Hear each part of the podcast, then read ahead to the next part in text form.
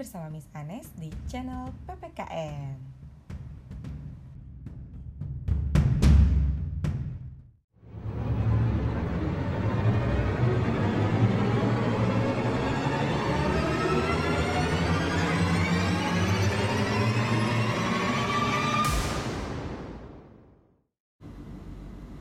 Undang-Undang Dasar Negara Republik Indonesia tahun 1945 Pembukaan bahwa sesungguhnya kemerdekaan itu ialah hak segala bangsa.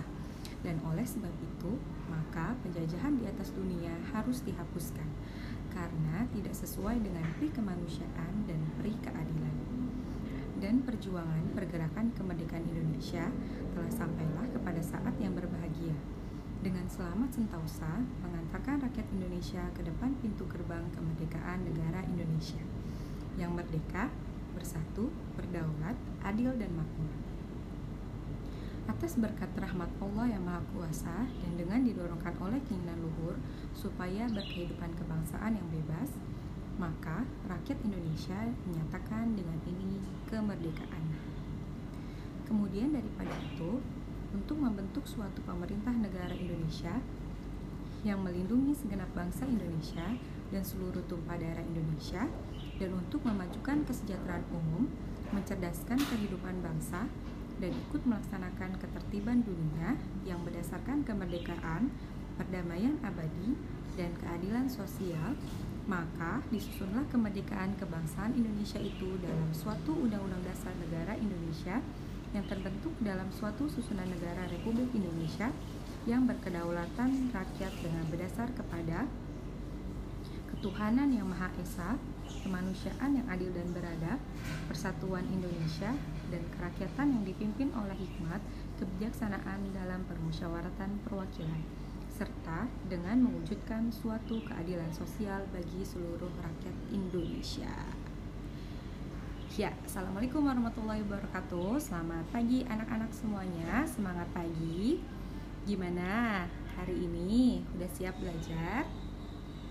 Kembali lagi bersama Miss Anes, kita akan belajar PPKN hari ini mengenai kedudukan dan makna pembukaan Undang-Undang Dasar 1945. Sesuai dengan teks yang tadi Miss bacakan, teks pembukaan, hari ini kita akan belajar mengenai apa sih makna dari pembukaan Undang-Undang Dasar 1945. Nah, sebelum itu Undang-Undang Dasar 1945 merupakan konstitusi atau hukum dasar dari negara Indonesia di mana Undang-Undang Dasar 1945 ini adalah hukum dasar secara tertulis. Karena apa? Karena Undang-Undang Dasar 1945 merupakan sumber hukum bagi peraturan perundang-undangan dan merupakan hukum tertinggi dari tata urutan peraturan perundang-undangan yang ada di Indonesia. Sedangkan hukum dasar atau konstitusi itu terbagi menjadi dua. Ada yang tertulis dan ada juga yang tidak tertulis.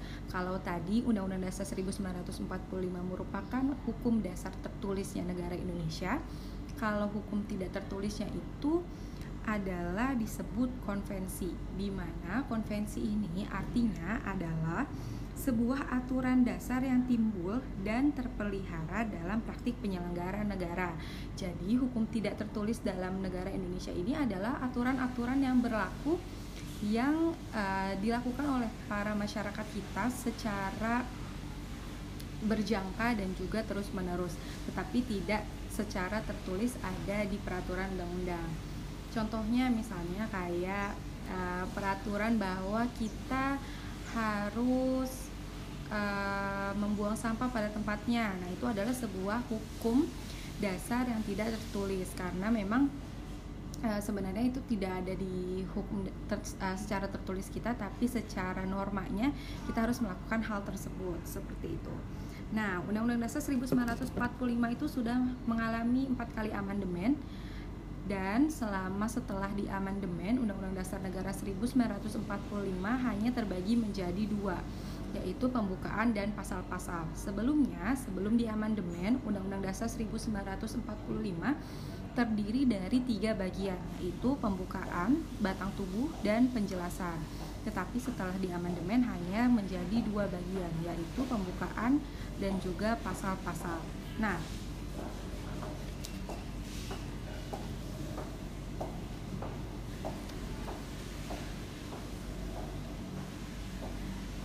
apa sih perbedaannya dari kedua bagian tersebut? Nah, perbedaannya itu terletak kepada atau di mana uh, pembukaan ini tidak boleh diubah. Sedangkan pasal-pasal itu pasti diamandemen sesuai dengan kebutuhan dari negara Indonesia. Jadi, pembukaan Undang-Undang Dasar 1945 itu tidak boleh diamandemen atau dirubah anak-anak. Tetapi kalaupun misalnya perlu diubah, itu diharuskan adalah orang-orang yang membentuk atau merumuskannya pada saat zaman dahulu kala yang boleh merubahnya. Karena apa? Karena Undang-Undang Dasar 1945 ini memiliki dua nilai yaitu nilai lestari dan juga nilai universal. Salah satunya nilai universal yaitu artinya pembukaan Undang-Undang Dasar 1945 ini memiliki nilai-nilai yang dijunjung tinggi oleh bangsa-bangsa lain dan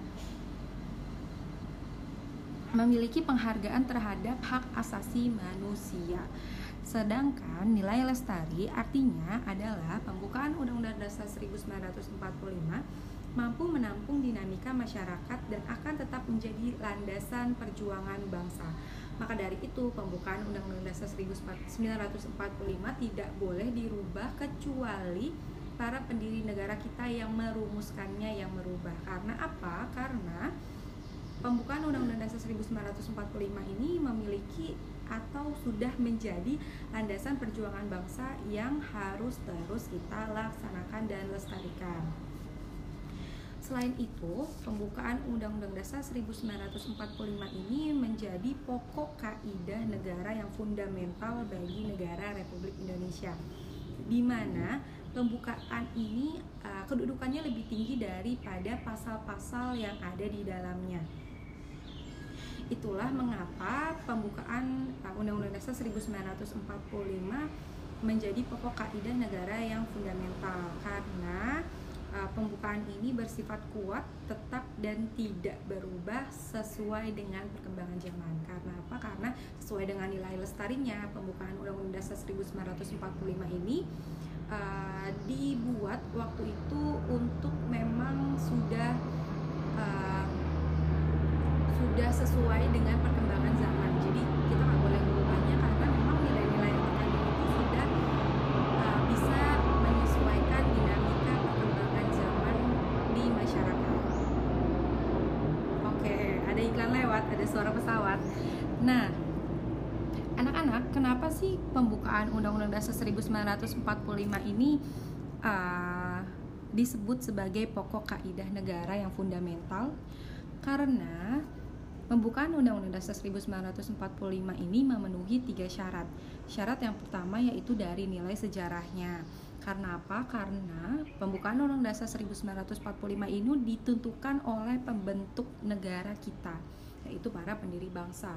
Tokoh-tokoh negara kita waktu itu uh, merumuskan Undang-Undang Dasar 1945 serta pembukaannya dengan segala perjuangan yang dilakukan.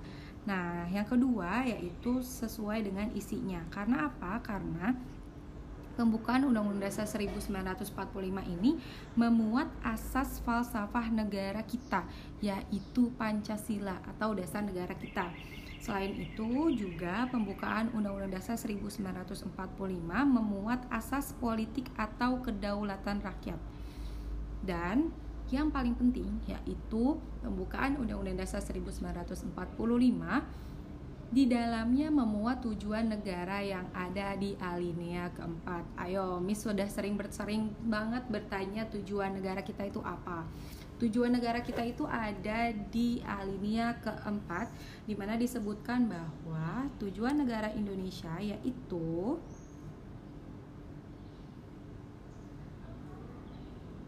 Ayo apa? Tujuan negara Indonesia yaitu untuk melindungi segenap bangsa Indonesia dan seluruh tumpah darah Indonesia untuk memajukan kesejahteraan umum, mencerdaskan kehidupan bangsa dan ikut melaksanakan ketertiban dunia yang berdasarkan kemerdekaan, perdamaian abadi dan keadilan sosial. Nah, itu adalah sebuah tujuan negara dari Indonesia yang terkandung dalam pembukaan Undang-Undang Dasar 1945 di alinea keempat. Nah, selain itu, selain karena uh, sejarahnya dan juga isinya, pembukaan Undang-Undang Dasar 1945 disebut sebagai pokok kaidah negara yang fundamental karena dengan adanya pembukaan Undang-Undang Dasar 1945 menetapkan adanya Undang-Undang Dasar 1945. Undang-Undang Dasar 1945 tidak akan pernah ada kalau pembukaannya tidak dirancang oleh para pendiri negara kita khususnya yaitu Panitia 9 dan juga PPKI.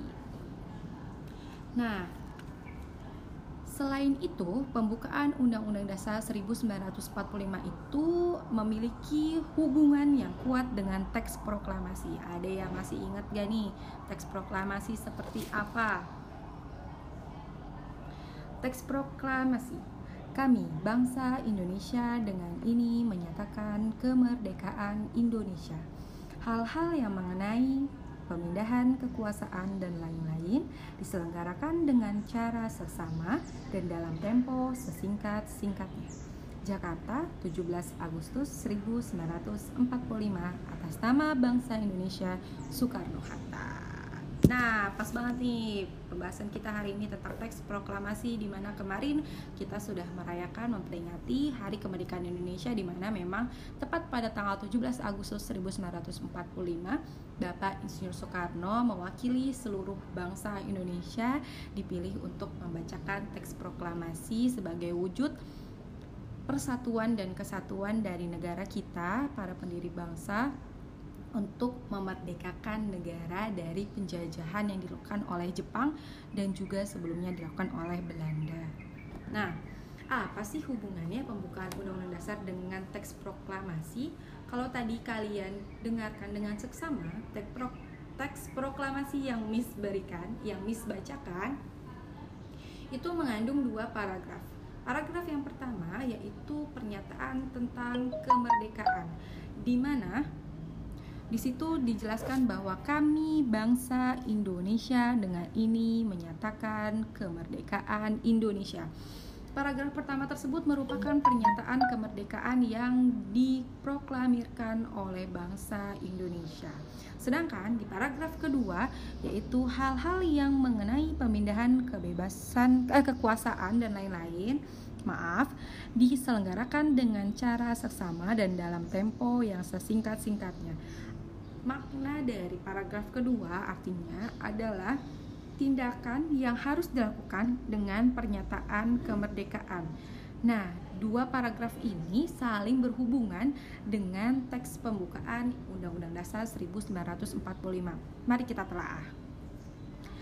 Pada teks pembukaan Undang-Undang Dasar 1945 alinea ketiga di situ ada kata-kata seperti ini atas berkat rahmat Allah yang Maha Kuasa dan dengan didorongkan oleh keinginan luhur supaya berkehidupan kebangsaan yang bebas, maka rakyat Indonesia menyatakan dengan ini kemerdekaannya.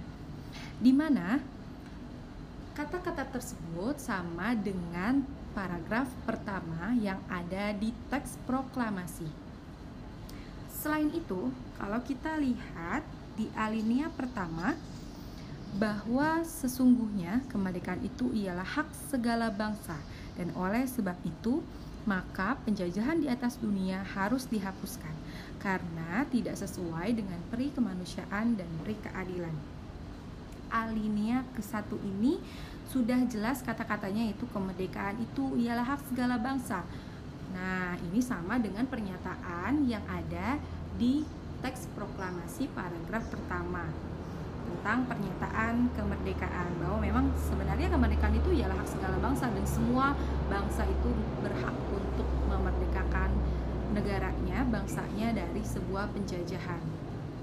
Selain itu, di alinea kedua disebutkan bahwa alasan perjuangan kemerdekaan di mana kata-katanya seperti ini dan perjuangan pergerakan kemerdekaan Indonesia telah sampailah kepada saat yang berbahagia dengan selamat sentausa mengantarkan rakyat Indonesia ke depan pintu gerbang kemerdekaan negara Indonesia yang merdeka, bersatu, berdaulat, adil dan makmur. Nah, di alinea kedua ini merupakan alasan dari perjuangan kemerdekaan. Nah, ketiga alinea yang tadi Miss bacakan itu merupakan uraian terperinci dari kalimat atau paragraf pertama teks proklamasi kemerdekaan yaitu pernyataan kemerdekaan. Sedangkan pada alinea keempat yang uh, terkandung falsafah negara atau dasar negara yaitu Pancasila dan juga tujuan negara itu merupakan uh, arahan pertanggungjawaban terhadap pelaksanaan proklamasi kemerdekaan di mana ini adalah sebuah tindakan yang harus dilakukan dengan pernyataan kemerdekaan yang ada di paragraf teks proklamasi kedua. Nah, pembuka teks pembukaan dan juga teks proklamasi ini merupakan uh, satu hubungan yang sangat kuat, satu kesatuan yang sangat erat karena memang keduanya itu memiliki uh, dua kesamaan yaitu sama-sama menyatakan kemerdekaan Indonesia dan sama-sama Eh, memberikan arahan atau tindakan yang harus dilakukan setelah merdeka. Jadi makna dalam pembukaan pembukaan Undang-Undang Dasar 1945 merupakan amanat dari teks proklamasi kemerdekaan Indonesia. Nah, setelah itu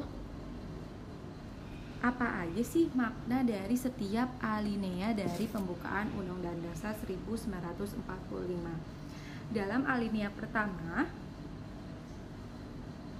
maknanya yaitu menunjukkan keteguhan dan tekad bangsa Indonesia untuk menegakkan kemerdekaan dan menentang penjajah. Pernyataan ini tidak hanya tekad bangsa untuk merdeka, tetapi juga berdiri di barisan paling depan untuk menghapus penjajahan di muka bumi ini. Mantep banget nggak tuh? Bukan cuma sekedar mementingkan negara kita, tapi di teks pembukaan alinea pertama itu menyatakan bahwa memang semua negara, semua bangsa itu berhak untuk merdeka dari penjajahan. Selain itu, alinea pertama ini memuat dalil objektif yaitu bahwa penjajahan di atas dunia harus dihapuskan karena tidak sesuai dengan pri kemanusiaan dan pri keadilan dan kemerdekaan merupakan hak asasi semua bangsa di dunia.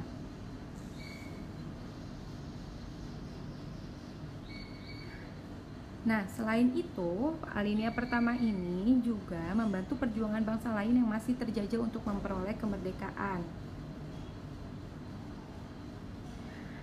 Alinea pertama ini selain mengandung dalil objektif, juga mengandung dalil subjektif, di mana yaitu aspirasi bangsa Indonesia untuk melepaskan diri dari penjajahan.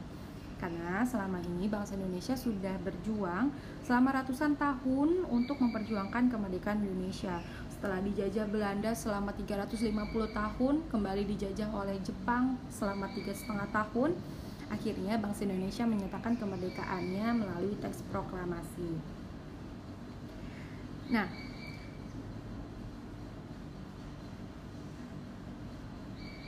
kedua makna tersebut dari makna objektif dan juga makna subjektif itu meletakkan tugas dan tanggung jawab kepada bangsa dan negara serta warga negara Indonesia untuk senantiasa melawan penjajahan dalam segala bentuk juga menjadi landasan hubungan dan kerjasama dengan negara lain.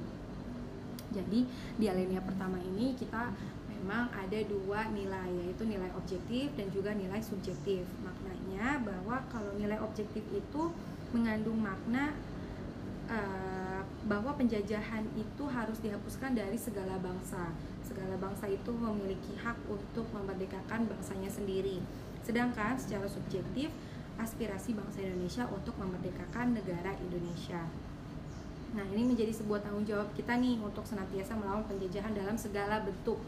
Contohnya salah satunya yang sedang marak terjadi saat-saat ini yaitu penjajahan laut kita maritim kita sedang uh, dijajah kembali dengan adanya kapal-kapal ilegal dari negara-negara lainnya.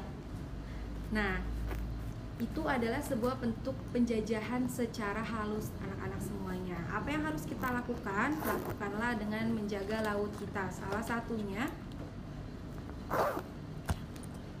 Salah satunya adalah dengan tidak membuang sampah sembarangan. Itu sudah menjadi bentuk uh, kita melawan penjajahan. Dan yang paling besarnya itu dari negara yaitu dengan menangkap kapal-kapal ilegal yang mengambil sumber daya alam kita khususnya ikan yang ada di lautan. Kalau kalian pernah tahu Menteri Maritim kita, Menteri Kelautan kita sebelumnya, Ibu Susi, itu beliau menenggelamkan kapal-kapal ilegal itu adalah salah satu bentuk yang menurut Miss pribadi adalah sebuah bentuk yang sangat heroik ya karena uh, dengan begitu sebenarnya memberikan efek jerah kepada para uh, negara lain yang melakukan tindakan secara ilegal menangkap ikan-ikan kita. Tapi memang untuk saat ini dari Menteri Kelautan kita yang terbaru kapal-kapal tersebut tidak ditenggelamkan melainkan uh, diberikan kepada para nelayan-nelayan kita. Jadi untuk uh, nelayan-nelayan kita gunakan setelah ditangkap diberikan ke nelayan-nelayan kita untuk digunakan. Ada juga kapal-kapal tersebut menjadi sebuah media edukasi di daerah uh, sekitar laut yang didiami kapal-kapal ilegal tersebut.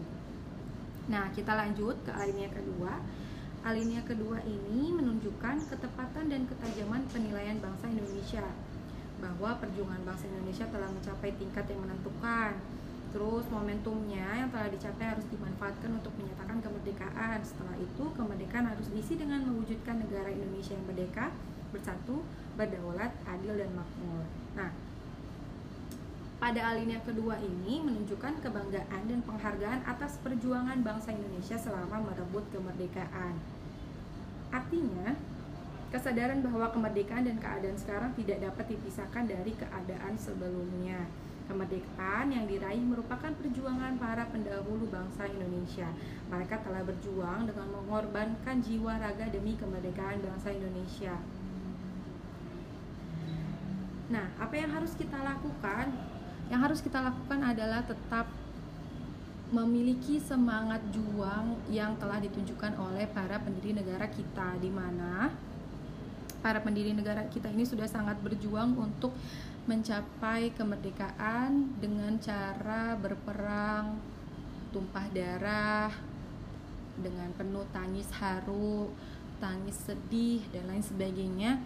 Yang harus kita lakukan sebagai warga negara Indonesia pada saat ini khususnya kalian sebagai pelajar itu adalah dengan belajar belajar sungguh-sungguh. Belajar bukan hanya sekedar membaca buku tapi juga melihat sekitar kalian. Seperti ada apa apa yang harus kita lakukan apa yang harus kalian lakukan di sebuah keadaan. Misalnya di lingkungan rumah kalian ada bencana apa yang harus kalian lakukan. Nah hal-hal seperti itu adalah hal-hal belajar yang akan merubah pola pikir kalian semua. Jadi belajar itu bukan hanya sekedar membaca buku tapi juga mendengarkan tapi juga melihat bagaimana kondisinya dan mencarikan solusinya.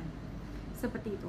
Nah di alinea ketiga itu memuat bahwa kemerdekaan Indonesia ini didorong oleh motivasi spiritual yaitu kemerdekaan yang dicapai oleh bangsa Indonesia merupakan berkat rahmat Allah yang maha kuasa. Ini merupakan perwujudan sikap dan keyakinan bangsa Indonesia terhadap Tuhan yang Maha Esa sesuai dengan Pancasila sila pertama. Oke. Okay. Nah, keyakinan dan tekad yang kuat untuk memperoleh kemerdekaan ini dan keyakinan akan kekuasaan Tuhan menjadi kekuatan pergerakan bangsa Indonesia karena memang pada saat itu pada saat itu uh, para pendiri negara kita ini tidak menggunakan alat senjata tajam yang canggih tetapi hanya menggunakan bambu runcing dan semangat 45 hanya dengan bermodalkan badan sendiri. Jadi memang waktu itu para pendiri negara kita itu tidak menggunakan eh, senjata-senjata uh, yang canggih, tapi juga hanya menggunakan bambu runcing dan juga dirinya sendiri untuk melawan penjajah. Nah semangatnya itu yang harus kita tiru, bukan perihal senjatanya apa yang kita gunakan, tapi semangat dalam diri kita sendiri yang akan membuat apa pun itu menjadi sebuah kemenangan untuk kita.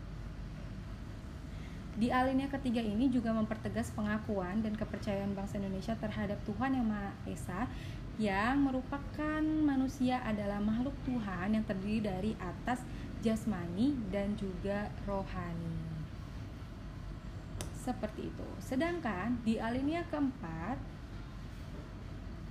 ini memuat prinsip-prinsip negara Indonesia. Nah, seperti tadi sudah disebutkan ada tujuan negara, ada ketentuan diadakannya undang-undang dasar, ada juga bentuk negara yang disebutkan di alinea keempat yaitu bentuk republik yang berkedaulatan rakyat dan juga tentunya ada dasar negara yaitu Pancasila. Nah, di alinea keempat ini uh, memang adalah alinea yang menyebutkan hal-hal penting yang harus dimiliki oleh sebuah negara yaitu ada dasar negara Indonesia, ada juga asas politiknya yaitu kedaulatan rakyat, ada bentuk negaranya yaitu republik dan ada juga tujuan dari negara tersebut dibuat. Nah, hari ini materinya adalah makna dan kedudukan dari Pancas eh, pembukaan Undang-Undang Dasar 1945. Minggu depan misalkan memberikan materi mengenai kedudukan dan fungsi dari pembukaan Undang-Undang Dasar 1945. Hari ini cukup sekian. Terima kasih anak-anak semuanya sudah mendengarkan. Kita akan kembali dengan materi berikutnya. Jadi see you soon. Terima kasih. Wassalamualaikum warahmatullahi wabarakatuh.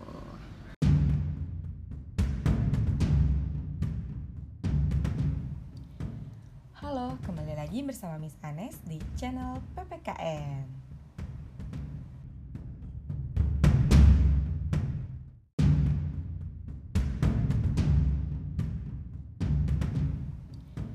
Halo, kembali lagi bersama Miss Anes di channel PPKN.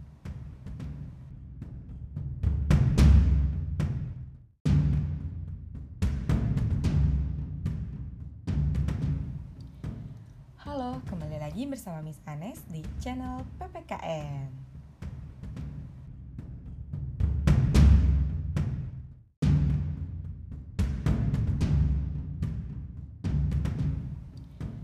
Halo, kembali lagi bersama Miss Anes di channel PPKN.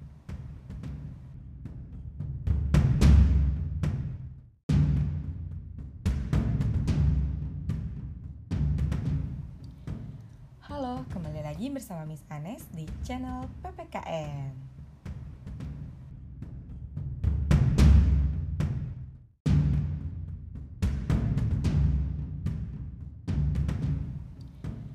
Halo, kembali lagi bersama Miss Anes di channel PPKN.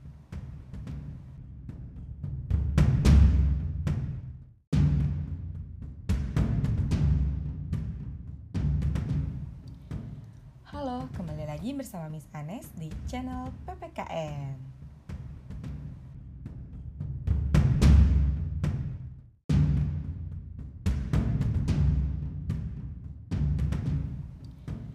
Halo, kembali lagi bersama Miss Anes di channel PPKN.